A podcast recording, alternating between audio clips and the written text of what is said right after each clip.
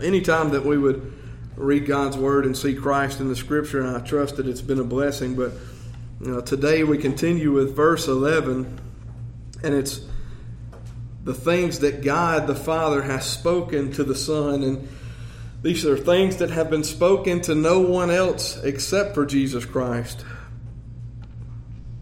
There's several books of the Bible, and uh, especially when we spent so much time in the book of John that I really enjoyed and was such a blessing. But I'll, I'll be honest that it, it, it pales in comparison into what I myself have learned in these uh, studies through this first chapter of the Hebrews. It's it's amazing what God has to say about Jesus Christ. That God Himself would place so much emphasis and, and relay to his people how much Christ is deserving of worship that it seems almost unfathomable that people would deny the deity of Christ, that they would deny his divine nature and place so little emphasis even on his human nature. Uh, but I trust that as you continue, that you'll see the things that I see in Scripture, and I pray that the Lord will reveal these things to you, just how wonderful Jesus Christ is and just how marvelous his gospel is. But we'll start with verse 11, and uh, of course, that's all we'll have time to get through today. It says, They will perish, but you remain, and they all will become old like a garment. Your translation may say, wax old, but they will perish, but you remain. They become old like a garment.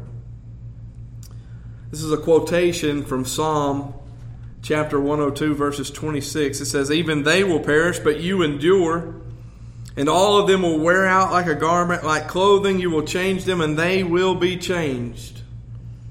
Now, sometimes when we read a quote, I just want to give this little caveat into the text. When we read a quote in the New Testament, sometimes we go, well, that's not exactly what was said in the Old Testament doesn't seem to be word for word because that's how we like to think of quotes.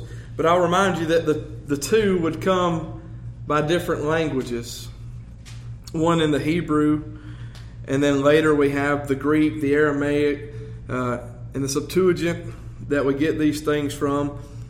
And oftentimes people, and I'll say this because it's it's needful in a conversation, people will attack the scriptures based on the difference between the Old and New Testament or be- between the translation, but I'll say to you this that's what's wonderful about the Bible. The Scriptures prove themselves.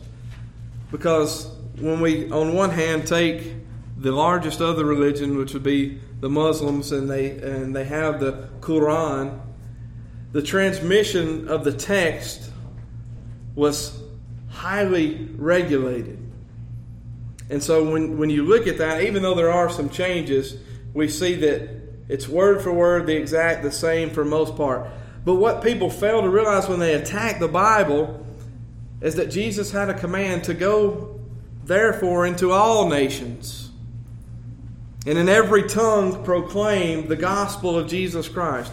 Therefore, when we move from the Old Testament to the New Testament, we have a quote, and it seems that it may not be word for word, that's a truth, a reality that Jesus Christ's disciples did as they were willed by God to do, that they would go forth in every tongue and give forth the gospel.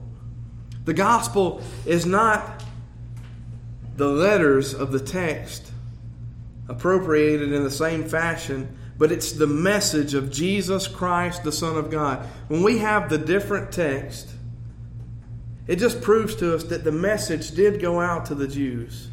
And that because of the great grace of God, the message also went out to the Gentiles. And that that same gospel is effectual to both peoples. And I just want to remind you of that as we see that. But the text says that they will perish. And in the Old Testament, Psalm 102, even they will perish. Well, what is it speaking about? We would have to remind ourselves of what we read last week. Up until today, we have arrived at verse 11. We've examined the wonderful truths of Jesus Christ, the Son of God, Son of David, born of the Virgin Mary.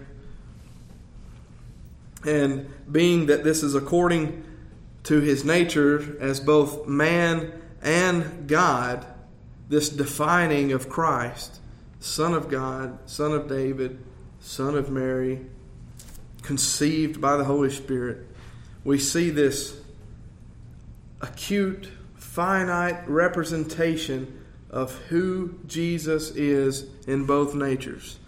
And then as we come to the text, uh, more importantly, from verse 5 up until where we've arrived today, we see that God is speaking, and we see an intimate conversation, as we, as we have spoken about before, between both the Father and the Son. Whereas in the Father declares the majesty of the Son. He declares the kingdom of the Son. He declares the authority and the reign of the Son over all of creation whereby we gather this information and define the Christ that we serve, so that we not be as those that Paul speaks about having a false gospel and a false Jesus that we see in the other gospels. We don't want to be carried away by another Jesus, but we let the things that God says about his own Son define for us the Messiah of Jesus Christ.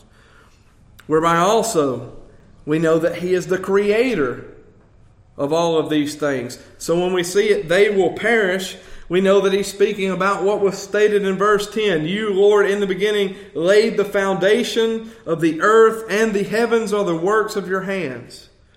So, speaking of the, the foundation of the earth and the heavens, the Father declares that these things will perish.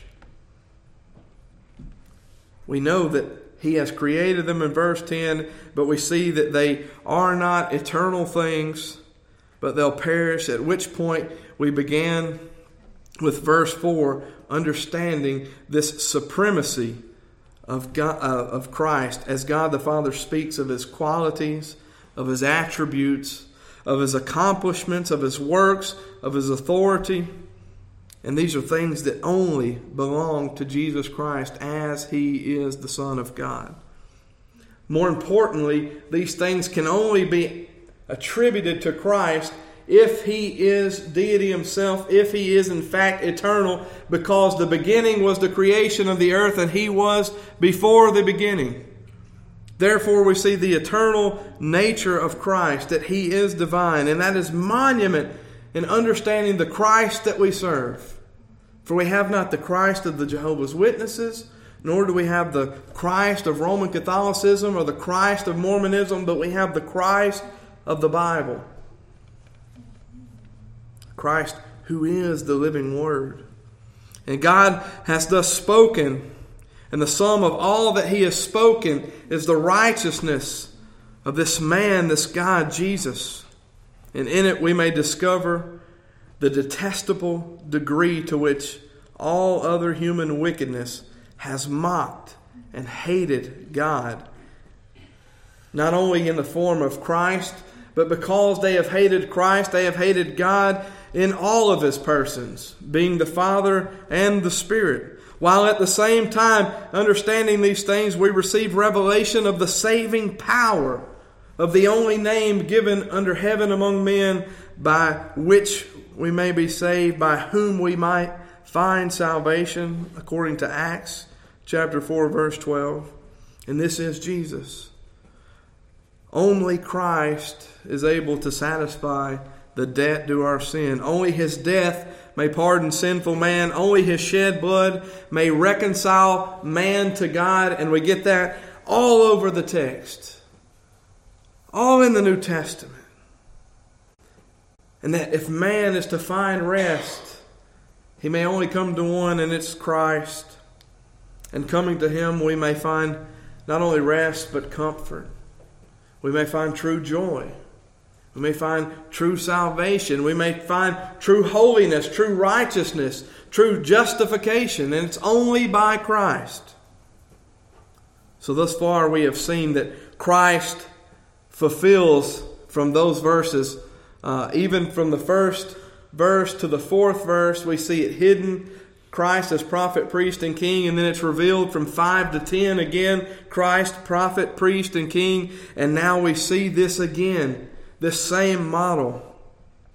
Verses 2 and 3, and then 4, and then reaffirmed again prophet, priest, and king, verse 5, and then 6 and 7, and then 8. And then we get to verse 11, and it says, They will perish, the earth and the heavens. In the proper context, we would understand that this is speaking of the earth and the heavens from verse 10, as we mentioned. This perishing reference is taken from the Psalms. Prayer of the afflicted, as the afflicted is faint and he pours out his complaint before the Lord, the psalmist declares the cessation of the foundation laid by one who is Jesus Christ. Going back there to Psalm 102. So we have the psalmist claiming this cessation of the foundation of earth that was laid by namely Christ Jesus the Messiah. Not only shall his earth as it is known cease, but likewise shall also its heavens. I may get ahead of myself, but it's important that we notice a distinction in some translations simply miss it, but oftentimes we see heavens uh, as it's written on the pages and transliterated into our language, sometimes singular, sometimes plural. Most of the time in the plural, heavens is talking about what is visibly seen by man because we know that heaven is a place. But the heavens being that uh, area of the firmament, firmament which we often speak of, which is able to be seen, which is part of creation. And so we make that distinction so that we're, we're able to, to recognize in the context of this particular text. But we're looking at the heavens in its plural form, being that which is seen and able to be seen by the human eye. We have the heavens and the earths, uh, and the earth, as it is written, whose current form shall perish, shall be destroyed. That's what it's saying. They will perish. We should not be so bold as to declare that they shall be replaced. Some people will say that, that the, the heavens and earth shall be destroyed. We're talking about total annihilation and they must be reformed. But that's not exactly what the text is saying. You have to dig deep to understand because if you take that particular uh, viewpoint, there, there will be some error, there will be some contradictions. So we shouldn't be so bold to declare replacement but rather that their fallen nature shall be consumed and that they be formed again new. Where some would say that, in fact, they believe that it would be totally destroyed and annihilated, and that's the true meaning, but we have a great case to destroy that idea. If you've ever read that and thought about it, thought the earth will just disappear and a new earth uh, shall be created out of nothing, I, I think that there'll be a, a monumental text here to describe that. Uh, let's read 2 Peter chapter 3 and apply it to this text. 2 Peter chapter 3. This is now the second letter that I'm writing to you, beloved. In both of them, I'm stirring up your sincere mind by way of reminder that you should remember the predictions of the holy prophets and the commandments of the Lord and Savior through your apostles. Knowing this, first of all, that scoffers will come in the last days with scoffing, following their own sinful desires. They will say, Where is the promise of his coming? For ever since the fathers fell asleep, all things are continuing as they were from the beginning of creation. For they deliberately overlook this fact that the heavens existed long ago and the earth was formed out of water and through water by the word of God, and that by means of these the world that then existed was deluged with water and perished. I'm going to come back to that verse. But by the same word, the heavens and earth that now exist are stored up for fire, being kept until the day of judgment and destruction of the ungodly. But do not overlook this one fact, beloved, that with the Lord one day is as a thousand years, and a thousand years as one day. The Lord is not slow or slack to fulfill his promise, as some count slowness, but is patient towards you, not wishing that any should perish, but that all should reach repentance. But the day of the Lord will come like a thief, and then the heavens will pass away with a roar, and the heaven heavenly bodies will be burned up and dissolved, and the earth and the works that are done on it will be exposed. Since all of these things are thus to be dissolved, what sort of people ought you to be in lives of holiness and godliness, waiting for and hastening the coming of the day of God? Because of which the heavens will be set on fire and dissolved, and the heavenly bodies will melt as they burn. But according to his promise, we are waiting for new heavens and a new earth in which righteousness dwells. I bring that up so that we have this particular view of this perishing, as it says, the heavens and the earth and the earth are the work of your hands, but they will perish. That we be reminded of the flood. It says back in verse 5 For they deliberately overlooked the fact that the heavens existed long ago, and the earth was formed out of water and through water by the word of God, and that by means of these the world that had existed was deluged and with water perished. In Noah's day, as his family is spared, and all of other humankind and all of the animals not on the ark were destroyed, the earth was considered perished. It was considered totally destroyed. And here we even have the same words used in the text. And so I say that to remind you that after the floodwaters recessed, the earth didn't cease to exist, but rather that which had caused the destruction of the earth sinful man, wickedness, those things that were fallen by nature those things were destroyed. Not the very essence of earth, but those things which caused the decay of the earth. Those things which caused the fall. And so as we read that, it gives us this particular perspective that the destruction of the earth, uh, the dissolving, as it says in some uh, particular translations, is not that the earth itself will just disappear. It's that those things which caused the, the, the demise of the earth, the fall of the earth, those sinful things will be kindled with fire. Notice that this is said in, in verses 5 and 6. This term perish. It includes the earth's life and the peoples, more importantly, who were not saved. But the point is that perishing doesn't determine the replacement of earth. We don't see a replacement of earth. And that's not at all uh, coherent when we think about it in relation to the gospel. We don't see replacement. We don't see that God just takes James and strikes him down and forms a whole new man, but rather the gospel proclaims that he makes him new. There we have a new creature, a new body, just like it describes a new earth. It looks the same on the outside, to some degree. But on the inside, it's made new again, a new creature, as we see in Corinthians. And so we understand this, and I, I bring you back to the flood and the day of Noah to see that the same things were said, but we know that the earth wasn't just, the ark wasn't floating in the heavens and then a new earth formed and, and all of that, but rather it was recreated in a sense, reformed in a different fashion. And we see this with broken men, unrighteous men. Of course, a new covenant would have to be made in Christ. We see that. That's where a lot of people draw their distinctions between the two testaments.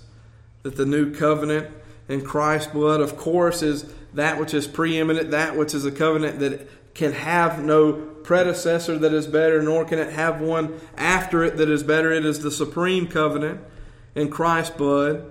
For the first were temporal covenant, and man could not and would not live up to this, at least not on his end. Therefore, now, as we consider the text today, we shall seek to understand that the perishing of the heavens and earth from Hebrews chapter 1, verse 11, comes not from the perspective of destruction as we think of it in human terms, but we need to think of it from a Christocentric, a Christ centered gospel perspective that they shall perish. And Second Peter describes this day of the Lord. As this kingdom is also described here in Hebrews chapter 12, for you have not come to what may be touched a blazing fire and darkness and gloom and a tempest and the sound of a trumpet and a voice whose words made the hearers beg that no further message be spoken to them. For they could not endure the order that was given. If even a beast touches the mountain it shall be stoned. Indeed so terrifying was the sight that Moses said I tremble with fear but you have come to Mount Zion and to the city of the living God, the heavenly Jerusalem, and to the innumerable angels in festal gatherings, and to the assembly of the firstborn who are enrolled in heaven, and to God, the judge of all, and to the spirits of the righteous made perfect, and Jesus, the mediator of a new covenant, and to the sprinkled blood that speaks a better word than the blood of Abel. See that you do not refuse him who is speaking. For if they did not escape when they refused him who warned them on earth, much less will we escape if we reject him who warns from heaven. At that time his voice shook the earth, but now he has promised, Yet once more I will shake not only the earth, but also the heavens. This phrase, yet once more, indicates the removal of things that are shaken. That is, things that have been made in order that the things that cannot be shaken may remain. Therefore, let us be grateful for receiving a kingdom that cannot be shaken, and thus let us offer to God acceptable worship with reverence and awe, for our God is a consuming fire. You see that? Speaking of things that are shaken and things that are unshaken. When we consider that, that these things will perish, the earth and the heavens, it's talking about those things whose eternal value is zero. Those who have spat upon God. Those things which are temporal animals, beasts, trees, and such as that. But then again, we see that it's speaking of those who are eternal, things that can't be shaken. And it says, Let us offer worship to God. This is a key text to reveal to us what is being said in Hebrews chapter 1. For we see a shaking of the heavens and the earth. It's been done before, the text says. Shall it be done again? A great removal, not a replacement, but a rebirth. This is the gospel in Hebrews chapter 1, verse 11. A rebirth that this, these things corrupted by sinful flesh, shall by the flesh which is God, who is Christ Jesus, be restored. A reconciliation purchased by blood. Should we not consider that a bruised reed he will not break? That in the day that the earth and all of its inhabitants were cursed. God declared death, but in him was a Son whose provision shall make the corruptible incorruptible and the finite infinite. That's the message of the gospel. The message is that the foundation of the earth and the heavens will perish. They'll be born again. Not in the spiritual manner that a human being shall be, but complete perfectness. The truth that Jesus Christ takes what is corrupted and makes new and perfect, what only He can do as Creator God. We also consider that man's days were numbered. Likewise, we see that with the earth and the heavens. But with God and Christ, they shall be made eternal. Just as Christ is eternal, the one who is saving. This is the promise that we as Christians have uh, from everlasting life. The guarantee that we have in Christ. So we ask should the heavens and earth perish in the way that our minds tend to think? Shall they cease to exist? Shall they perish because the gospel proclaims that wickedness and unrighteousness shall not stand in his presence?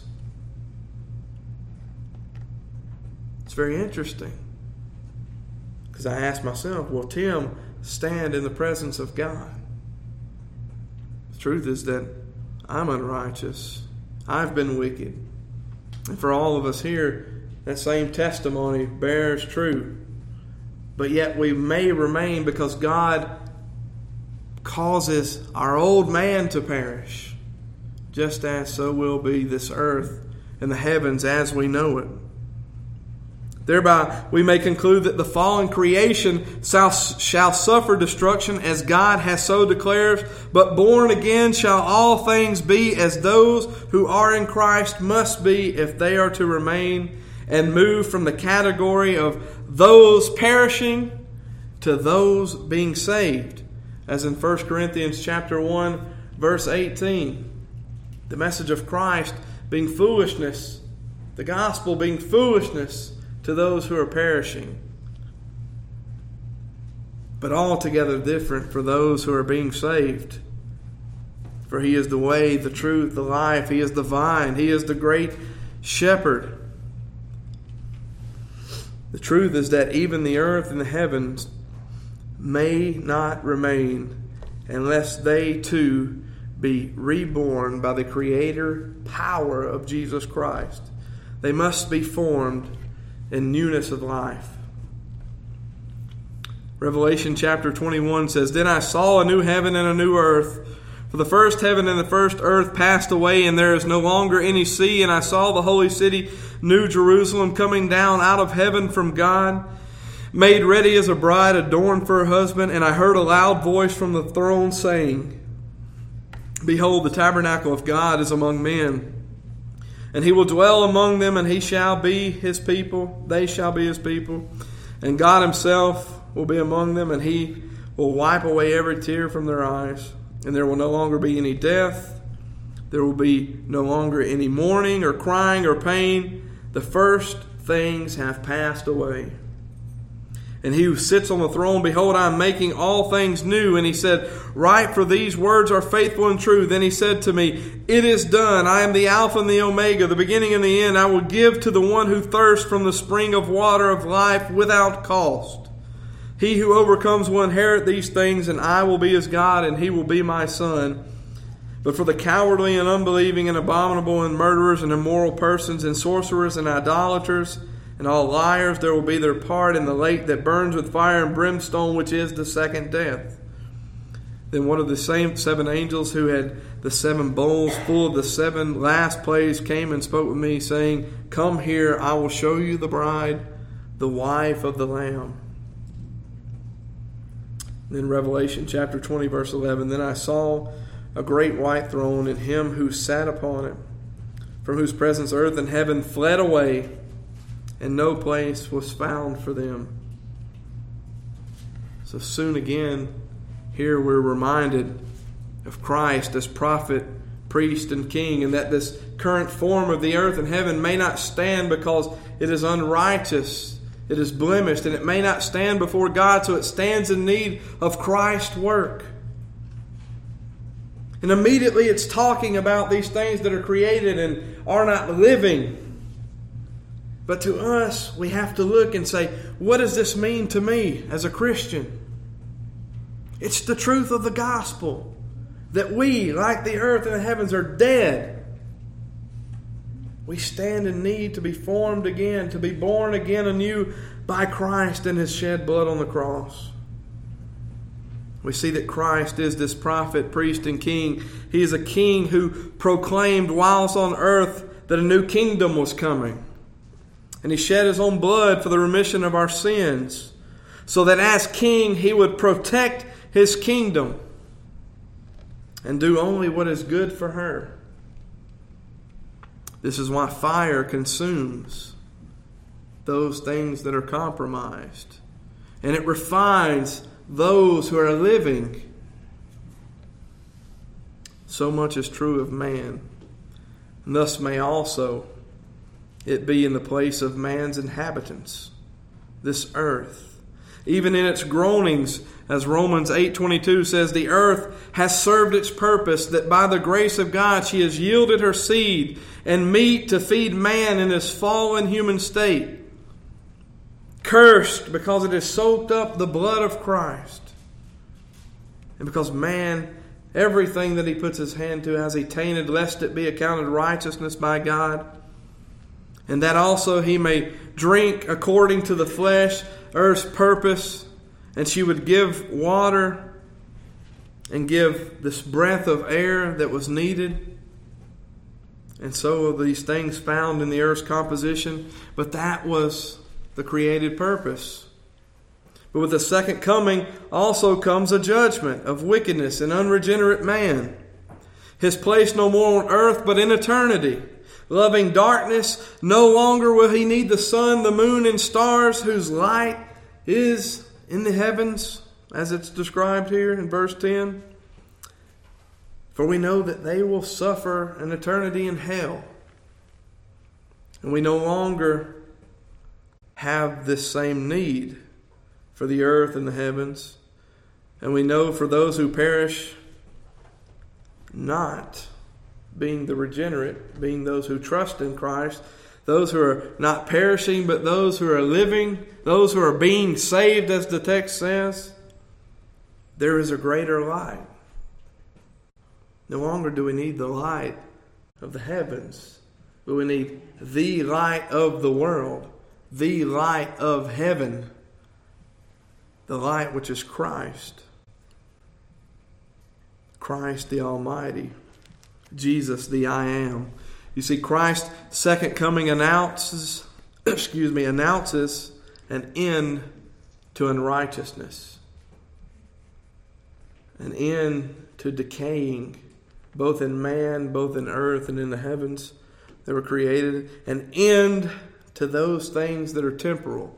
It's the gospel message that as Christ's second come second coming is at hand, the, the moment that he comes, that the earth and the heavens will be dissolved, or that they will perish. It means the same thing for the heavens and the earth that it does for us. That this second coming announces an end to the temporal and for the temporal purposes. And as we saw in 2 Peter chapter 3, the earth and heavens dissolve, but not in the sense that we think of them. Not that they are gone forever, but that the form is made new. Uh, I have an illustration. When we consider dissolved, our first thought, if, if you're anything like me, I think it's just going to be gone. But then I'm reminded if we have a powder, say Gatorade, and you put the powder into the water and you stir it up, it dissolves the powder isn't just gone. You can't see it anymore, but the substance is still there. It's taking on a new form. Likewise, as a medicine dissolves in the mouth, but it isn't gone, although it appears to be, it's entered the body in a new form. Likewise, the form of earth shall be dissolved, and so shall the heavens, but they shall take upon them a new glorified form, as is the purpose of Christ's second coming to redeem those who belong to Him and to give glorified bodies to those who will be raised like He is raised. For we know that a kingdom has already been decreed, a kingdom has already been established, though it is yet to, to be seen on earth, it shall be. And then the text says, But you remain. How glorious! Christ remains. This is the truth of the new heaven and new earth, the truth of regeneration that as we're crucified with Christ, here's the gospel that the old man remains not, but only Christ remains. Isn't that the gospel? Nothing remains except Christ. The king and his kingdom, not a fallen, failing kingdom as the earth appears to be now but a kingdom that is like her king, eternal. He remains. He is and was and is to come. He dwells even now in us as we have these earthly bodily temples that are temples of the living God. So that the gospel may continue to go forth until the second coming that he may be glorified, that he may be exalted, and that may be magnified, and that not only this meeting today, but someone tomorrow, as the numbers be increased until Christ return, they will continue to exalt Jesus Christ and praise Him. For that's the purpose that He may be exalted, that He may be reverenced as He so deserves. The remaining one that is spoken of in verse 11 is that I am. The God that appeared to Moses, the God that appeared to Abraham, the deity represented in his attribute of immutability, this attribute of never changing, proof that Jesus Christ himself is God reigning currently on his throne. Also, his remaining is showing that he has never left, he has never ceased, he has never forsaken those to whom the gospel has been effective. That's you and I. He's never ceased to exist. He's never ceased to abide. For Christ is remaining. Consider Lamentations chapter 5 verse 19. You, O Lord, rule forever. Your throne is from generation to generation. And so we see this earth as we know it and the heavens being reformed at the second coming of Christ. And that He, God the Father, speaking to the Son and of the Son, says, But you remain, speaking to the eternal nature of the divine Christ. And then it says, And they all will become old like a garment. They shall wax old as doth a garment. This is relating this garment metaphorically to show the corruptibility of the heavens and the earth. Notice, I thought about it, and there are some exceptions, of course, if, but if we were to take and consider some of the things that we have, some antiquities that we have, especially in the U.S., of battlefield memorabilia and these important people, we have these garments, right? That are hundreds of years old. And I got some blue jeans that won't make it past five. You know what it is? It's the truth of the matter is that in the proper environment, the garment would last a pretty good while, right? But the truth is that the flesh corrupts it. The flesh causes it to decay. Everything that we put our hand to fails. Similarly, I think of the garden as they had sewn the fig leaves together. It was a garment that would fail. And so, what does God do? He provides these skins of animals. That was a far superior garment that would cover their nakedness, that would last longer. But as we know, there had to be another sacrifice, and it had to be Jesus Christ. A garment that we put on that is incorruptible that the worst sin of human nature cannot overpower the gospel of Jesus Christ. We can't overpower the righteousness of Christ. It can't be overthrown. And so we see that there's an antiquation made of this garment that becomes old. It's the truth that the heavens and the earth also will decay because of the sinfulness of man, because of his fallen state. And the longer that we wear it, the worse it becomes. The longer that we walk upon it, the longer that sin dwells in this place, it just becomes worse. And I think about it. I consider it sometimes because people often pray for world peace, and it just to think about it, I think, is that appropriate? Will there ever be world peace apart from Jesus Christ? It's not possible. Likewise, this garment, this heavens and the earth, they shall decay. They'll be soiled by man. And so, the matter of the form of the heavens and the earth is that they'll likewise decay just as garments. They become old. This tells us the mighty truths of Jesus Christ. and just how bad we need Him. The truth that the earth does groan because of the sinful nature of man and because of the fallen state. But there is one who is able not only to, to fix, not only to provide a remedy, but he's able to create a new. The God that we believe in is quoted as even being able to raise up children unto Abraham from stones. Likewise, we see the message of the gospel in verse 11 that the earth and heavens will perish. It's not something to be sad about, it's something to glory about, to boast in Christ about, because when these things perish, they shall be made anew, just like the spirit of the Christian who trusts in Christ, and they shall be made perfect. And it's not by the work of man's hands, but it's at the hand of the Son the one who remains forever. And so when we look at this, it's so simple to look over it and, and pass over it and not see the gospel. But the truth is, the gospel message is that everything is soiled, everything is tainted, everything will wax old. Jesus Christ alone, the one who remains, the one who is eternal, the one who is God, was and is and is to come. This Jesus Christ alone is able to save.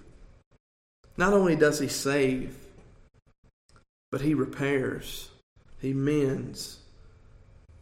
This bruised reed he doesn't cast aside, nor does he break, but he makes it anew. So, in closing, I'd like to remind everyone that even the earth and the heavens shall not remain even in their current form, without the grace of God in Christ, without the provision that we have in Christ. And if we look there and see the need that the earth and the heavens have for Christ and his ability to form, how much more so does man who is created to be an eternal being, whether it be an eternity spent in hell or in heaven, how much does he need Christ? How much do we need Christ? But also, how much shall we look forward to the day when even these corruptible bodies be laid down and brought up again new? And we shall be known. Isn't that wonderful? It seems to the unregenerate mind and maybe to the, we'll call him baby Christian, that this would be an awful thing.